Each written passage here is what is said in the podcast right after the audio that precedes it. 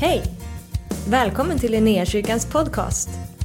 Vi hoppas att det här ordet ska uppmuntra dig, stärka dig i din tro och leda dig in i djupare relation med Jesus.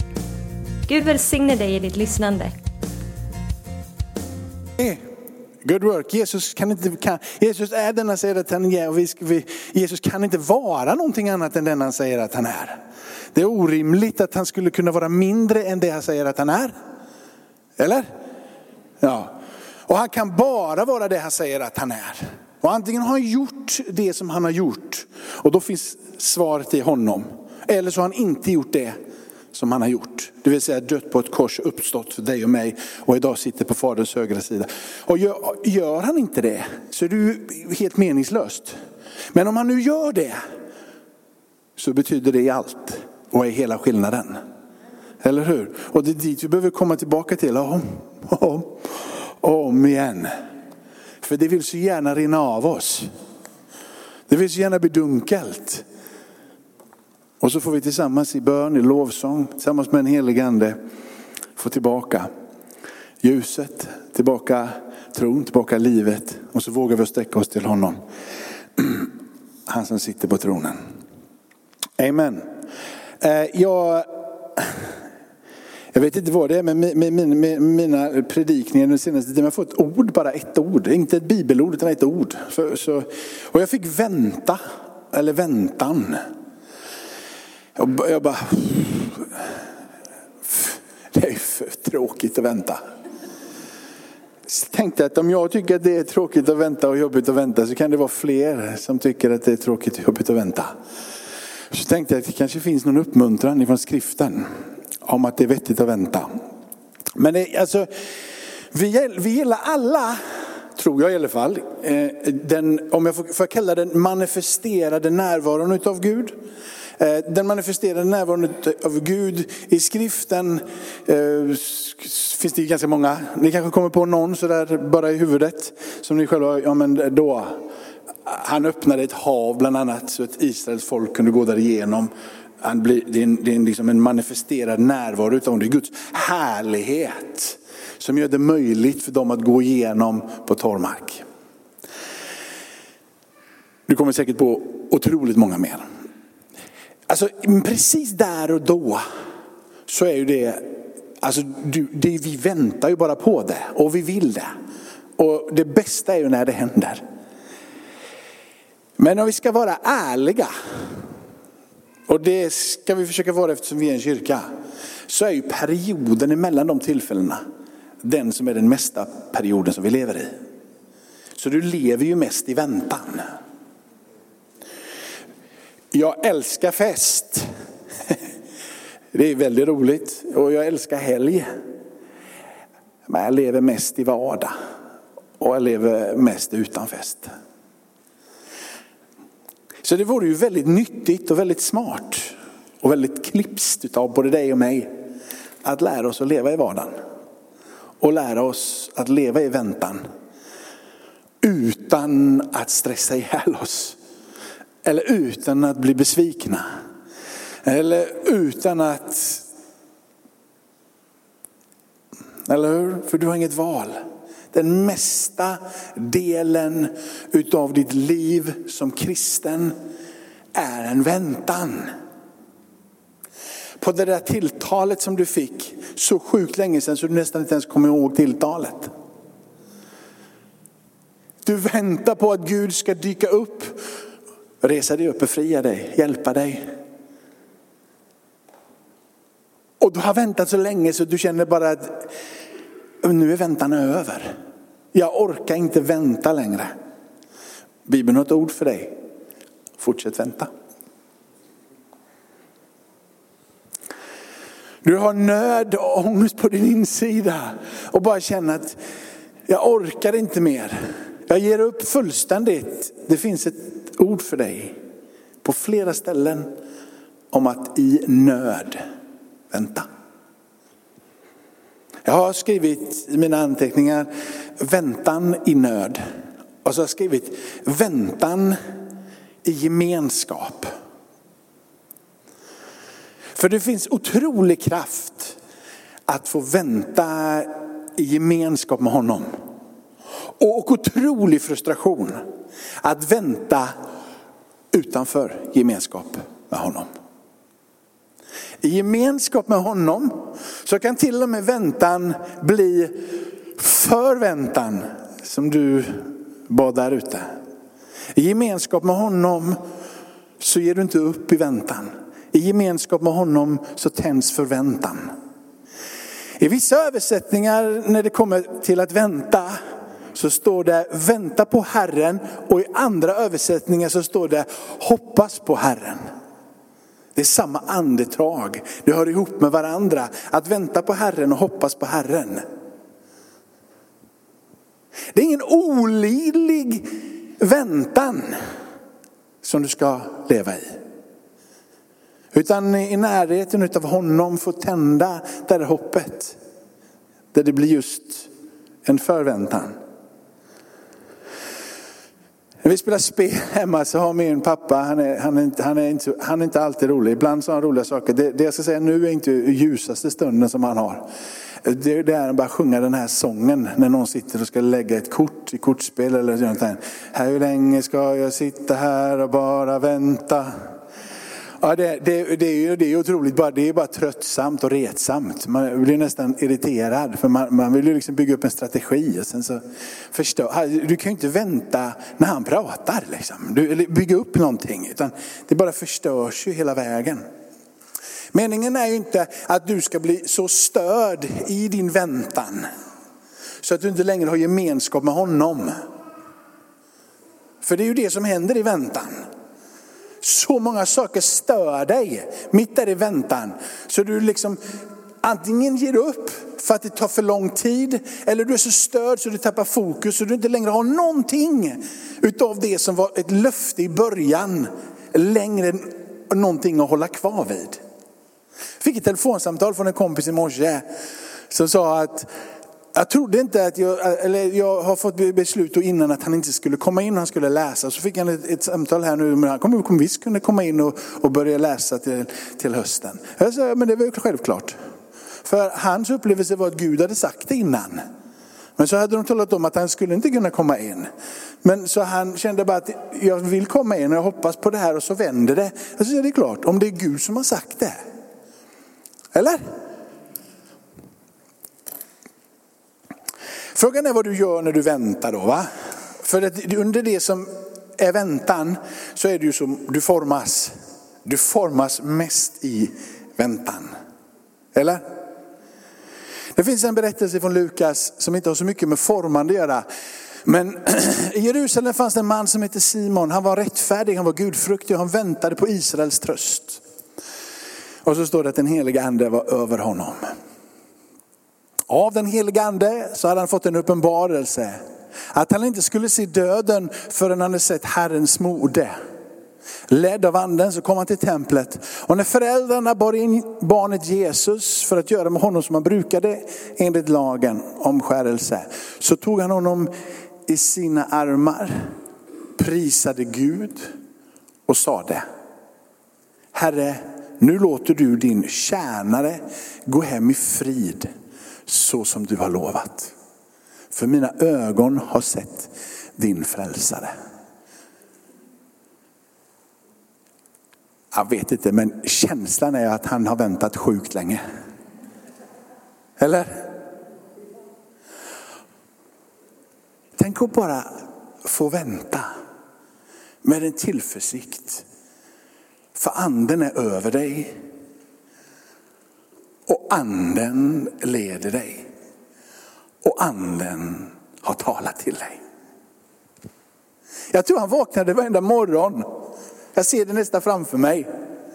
Inte i frustration och tvivel utan bara, när ska det hända?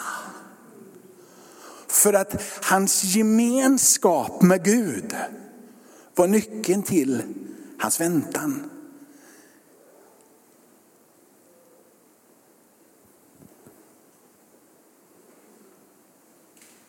Han umgicks med Herren, han var i templet. Han blev inte frustrerad, kanske ibland va. Gud, du har ju sagt det.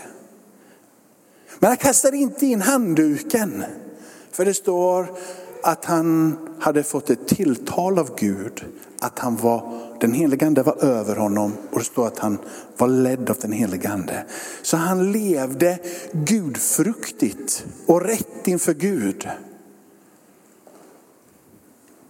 Den platsen vill jag komma. Vill inte du? Där den här väntan inte är olidlig. Och den där väntan om befrielse, upprättelse, den där väntan om att de där löftena ska komma in. Den där, jag har så mycket annat som Gud inte kommer ge mig. Och du vet precis vad det är i livet som du inte kommer alltid få av Gud hela tiden. Det, det, du, jag, jag tror att man kan få en fru eller man av Gud. Jag tror det på riktigt. Men jag, jag tror att Helena, min fru, är sänd av Gud. Men katten vad det sprang till på min insida. Ja, kanske var det Gud som pumpade här på insidan. Men jag tror mest det var hon. Eller jag är för oreligiös. Jag, för I min värld så var det Helena jag mötte och i min värld så var det Helena som pulsade här inne och jag blev, jag blev galen och bara kände det, det här kommer bli bra. Gud var med i det här. Det är inte så att jag säger, vill inte ha med dig här, jag vill inte höra vad du säger. Jag vill inte, nej, nej, nej. Jag vill att du är med i det här, men det var hon som hände, det var inte Gud som hände.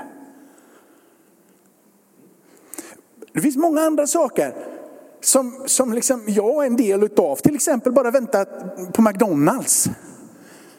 Eller hur? Jag får ju vänta, det går snabbt på McDonalds om jämför med andra maträtter. Men jag får vänta, jag kommer drive-inen och står där i kön och det är tio bilar framför och bara känner flytta på er allihopa. Så kommer det. Om jag skulle ställa mig här och vara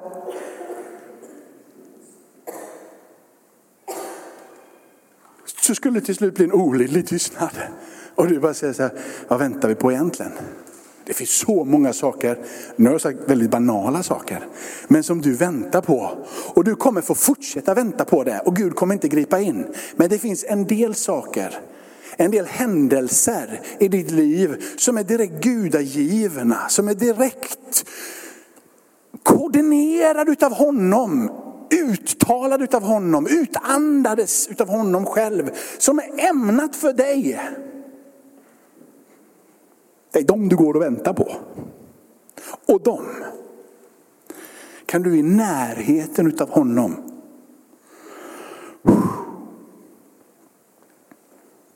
När du inte vet om det är från Gud eller det är du själv så kan du gå till skriften.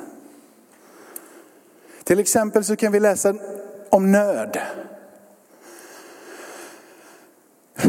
ur djupen. Det står, det står, det står liksom eh, eh, ur, ur djup eller någonting står det som rubriken. I djup nöd står det nog, eller någonting sånt där. Så ur djupen så ropar jag till dig Herre. För nu är han lite förtvivlad, han fattar inte grejen, han hänger inte med. Men så sätter han hela tilliten till honom. Och du och jag, vi har varit vid de platserna där vi inte förstår. När pappa fick cancer, vad var grejen med det? Eller när min mamma fick cancer, vad var grejen med det? Eller när min moster som levde i 15 år i cancer innan hon dog. Vad var meningen med det? Eller som jag har en kusin som har varit sängliggande nu i snart 20 år. Hon kommer inte upp i sängen, hon är två år äldre än mig och har blöja och kan inte äta själv. Och har aldrig lekt med sin egen dotter för hon var för sjuk när hon föddes. Har inte fått vara ute och se henne spela fotboll. Hon älskar att spela fotboll och har aldrig sett henne. För hon ligger i sin säng dygnet runt och har hjälp 24 timmar om dygnet. Vad är meningen med det? Och du har sådana saker också, eller hur? Den här snubben. Herre, hör min röst och låt dina öron lyssna till min rop om nåd. Herre, tillräkna inte synder. Herre, vem kan då bestå? Men hos dig så finns det förlåtelse, upprättelse. Hos dig så finns det en framtid och ett hopp. Och det finns förlåtelse för att man ska vörda dig. Och så säger han, jag väntar på Herren. Min själ väntar och jag hoppas på hans ord. att han ska tala och att han ska ge mig en riktning. Du är inte ensam att gå igenom det där. David, kanske ni känner från skriften. Det var en man med den första stora gestalten i skriften som fick vara med och bygga upp Israel för vad Israel skulle få bli sen genom sin son och så vidare. Han är inte den första kungen, det var kung innan, men han fick bygga. Han, så här, psalm 27. Och han hade fattat grejer med gemenskap. Hela första delen av psalm 27 handlar egentligen om att leva, vara tillsammans med honom. Så får vi upp psalm 27 där med. Jag tror vi har en, en vers därifrån. Den handlar om att bara vara tillsammans med honom, att umgås tillsammans med honom. Att se vem, att se vem Gud är. Att på något sätt vara på platsen. Där jag, och han till och med uttrycker det i några verser längre ner. Att bara få bo i Herrens hus. Det är vad jag vill. Jag vill vara i närheten utav honom. Det är all min längtan, det är hela mitt liv, det är min själs hunger, törst, längtan. Kom! Herre på dig hoppas jag. Var stark och modig i ditt hjärta. Och så hoppas på Herren. Eller som det står i en annan översättning, vänta på Herren. Det är, liksom, det är som om att när man stannar kvar och dröjer sig kvar i gemenskapen och det första som är på ens tunga är att få vara på gemenskapen. Så är det som att ut ur det kommer en förväntan, ett hopp, en längtan, en förväntan som bara inte kan stilla sig. Det blir inte frustration och det blir inte att man ger upp utan du håller kvar.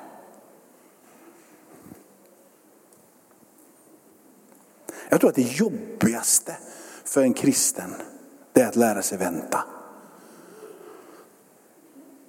För ibland så är Guds närvaro och vår insikt om vem Gud är så bergfast och så verklig så det finns ingenting annat i den fysiska verkligheten som är så verklig som den andliga verklighet som finns tillsammans med honom. Det spelar ingen roll vad du tar på.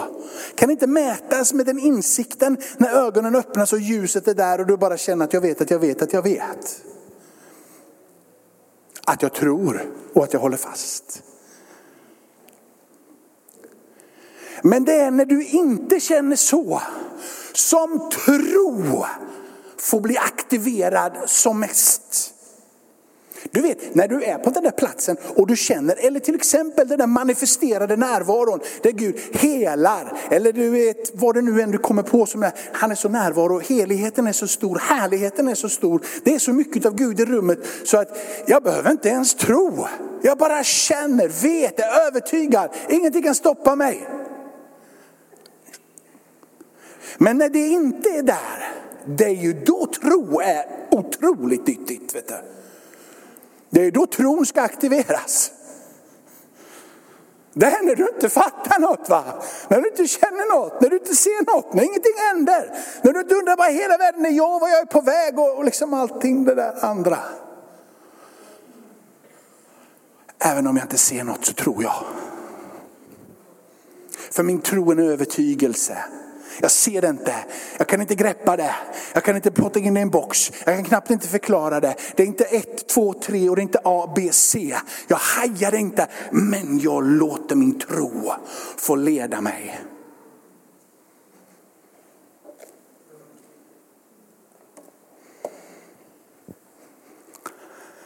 Så här står det i Jesaja. Vet du inte, har du inte hört att Herren är en evig Gud? Han som har skapat jordens ändar, du vet han blir inte trött. Han mattas inte. Hans förstånd kan inte utforskas. Han är nämligen den allvise härskaren som tar alltid de rättfärdiga och rätta besluten oavsett tid, stund. Han vet vad som är bäst innan det ens har hänt. Han som har hela härligheten och evigheten i sina händer. Han som skapade allt, allting har blivit till genom honom. Utan finns ingenting. De besluten han tar är alltigenom goda, alltigenom rättvisa. Han är den allvise härskaren. Hans förstånd kan inte mätas, kan inte förstås. Hans förstånd är bortom allt. Det är han som ger den trötte kraft. Det är han som ökar den maktlöses styrka. Och han är den som ger så att ynglingar kan bli trötta och ge upp. Unga män kan falla, men det är han. Men den som hoppas på Herren, de får ny kraft. De lyfter med vingar som örnar. De springer utan att mattas. De vandrar utan att bli trötta. Alltså det är okej okay att vänta lite. Om ni får vara i hans närvaro. Det kanske är helt okej okay att det inte händer nu. Det kanske är helt okej. Okay. Det kanske är det bästa som kan hända. Att du just nu får bara dra dig in och få vara i närheten av honom. Så när det sen händer i ditt liv, i församlingens liv, väckelse i Sverige, väckelse i världen. För du väntar ju och vi vill att det ska hända. Och det ska vi fortsätta att göra och det ska vi fortsätta sträcka oss efter. Vi bara ber och hoppas och tänker och tror och vill liksom. Men mitt där i väntan så gör vi någonting utav det som kan betyda skillnad när det väl händer.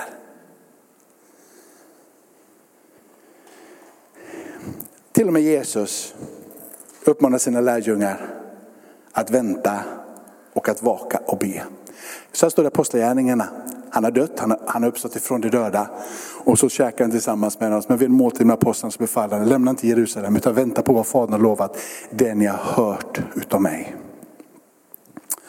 Han snackar om den heliga ande. Han snackar om att vänta, vänta, vänta.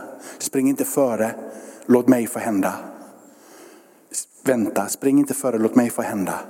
Jag tänker att nu pratar vi om att han vandrade med dem i 40 dagar. Och sen så fick de vänta i 10 dagar innan pingsten kom. Jag tror att den 10 dagarna var olidliga.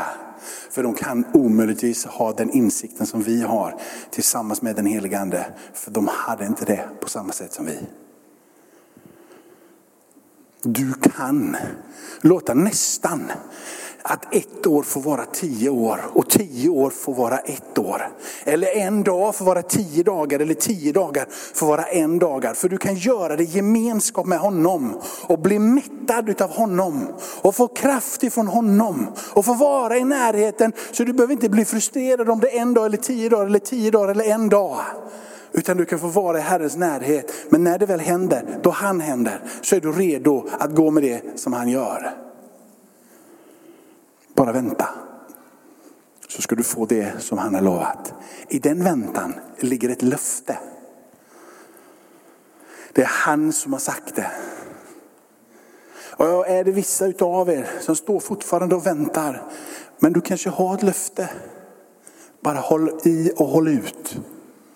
Om du har fått ett tilltal, gå inte och tänk att det inte kommer hända. Gå och tänk att du ska vara med Herren så att det kan hända. Vi ska starta en missionsbibelskola. Vi kallar det Mission Göteborg. Det är en bibelskola men det är kopplat framförallt till att vi ska vinna Göteborg. Så vad vi ska göra är att mötas och undervisa, men vi ska eh, göra det utifrån att vi ska ta det vi får och så ska vi gå ut på stan och så ska vi göra det.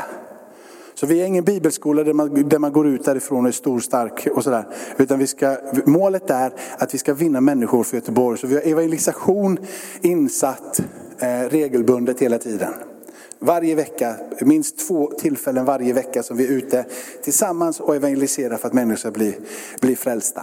Och då tror vi att då behöver man vara grundad i skriften och i ordet och man behöver ha lovsång och tillbjudan. Så vi har något som vi kallar bibel, tro och liv och så har vi något som kallas för, för utåt och något som kallas för inåt. Och så bygger vi det på det så man kan få tillräckligt mycket inåt så man kan gå utåt. Tillräckligt mycket grundad i skriften så man fattar att det är tro och liv tillsammans med honom, lärjungaskap deluxe eller någonting i den stilen. Du vet det där tilltalet, första gången som jag träffade styrelsen här är i januari om ett halvår, tio år sedan. Och då sa jag att jag tror att Gud har kallat mig att starta en bibelskola. Det drömmer jag om.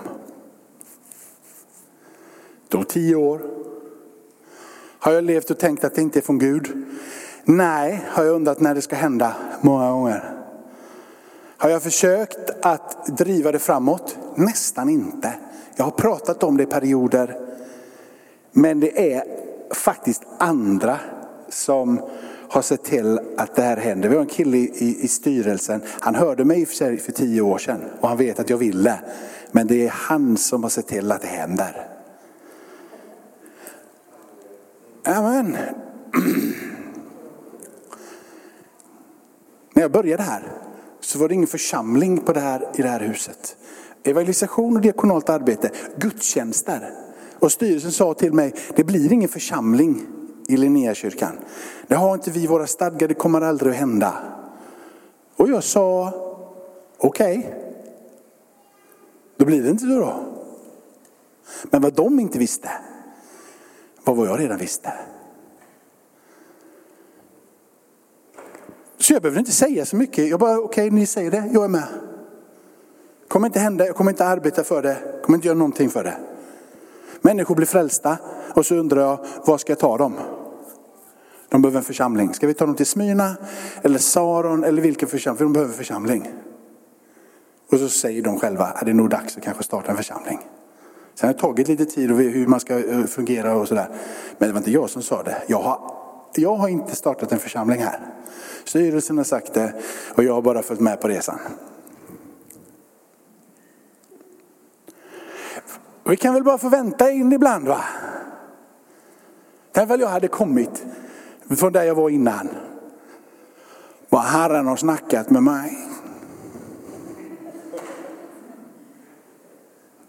Behöver inte. Antingen har Gud snackat, antingen så har Gud talat. Då kan du få följa med på resan. Du kan bara följa med.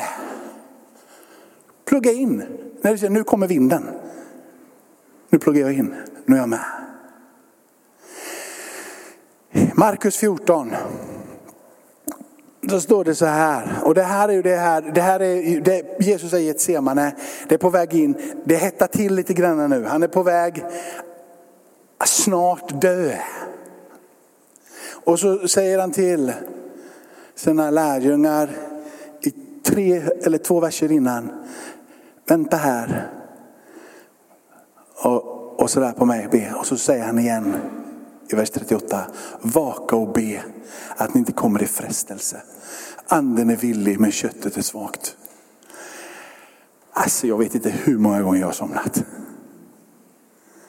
För att det tar så lång tid och jag inte vet vad jag ska göra.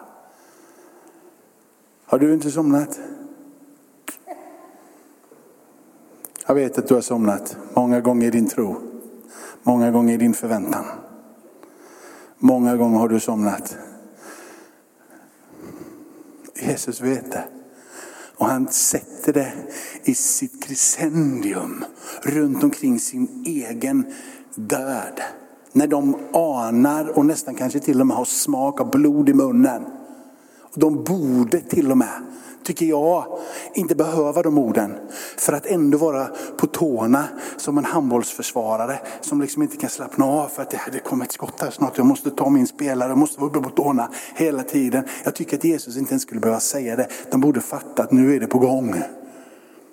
Han säger det för dig och mig tror jag, mer än för dem. Om de inte kunde hålla sig vakna där så visste han att det är svårt att hålla sig vaken. Anden är villig, men köttet är svagt. Jag lovar dig det här Gud. Och så går det fyra dagar. Hur blev det med det där löftet? Jag ska aldrig mer. Och så,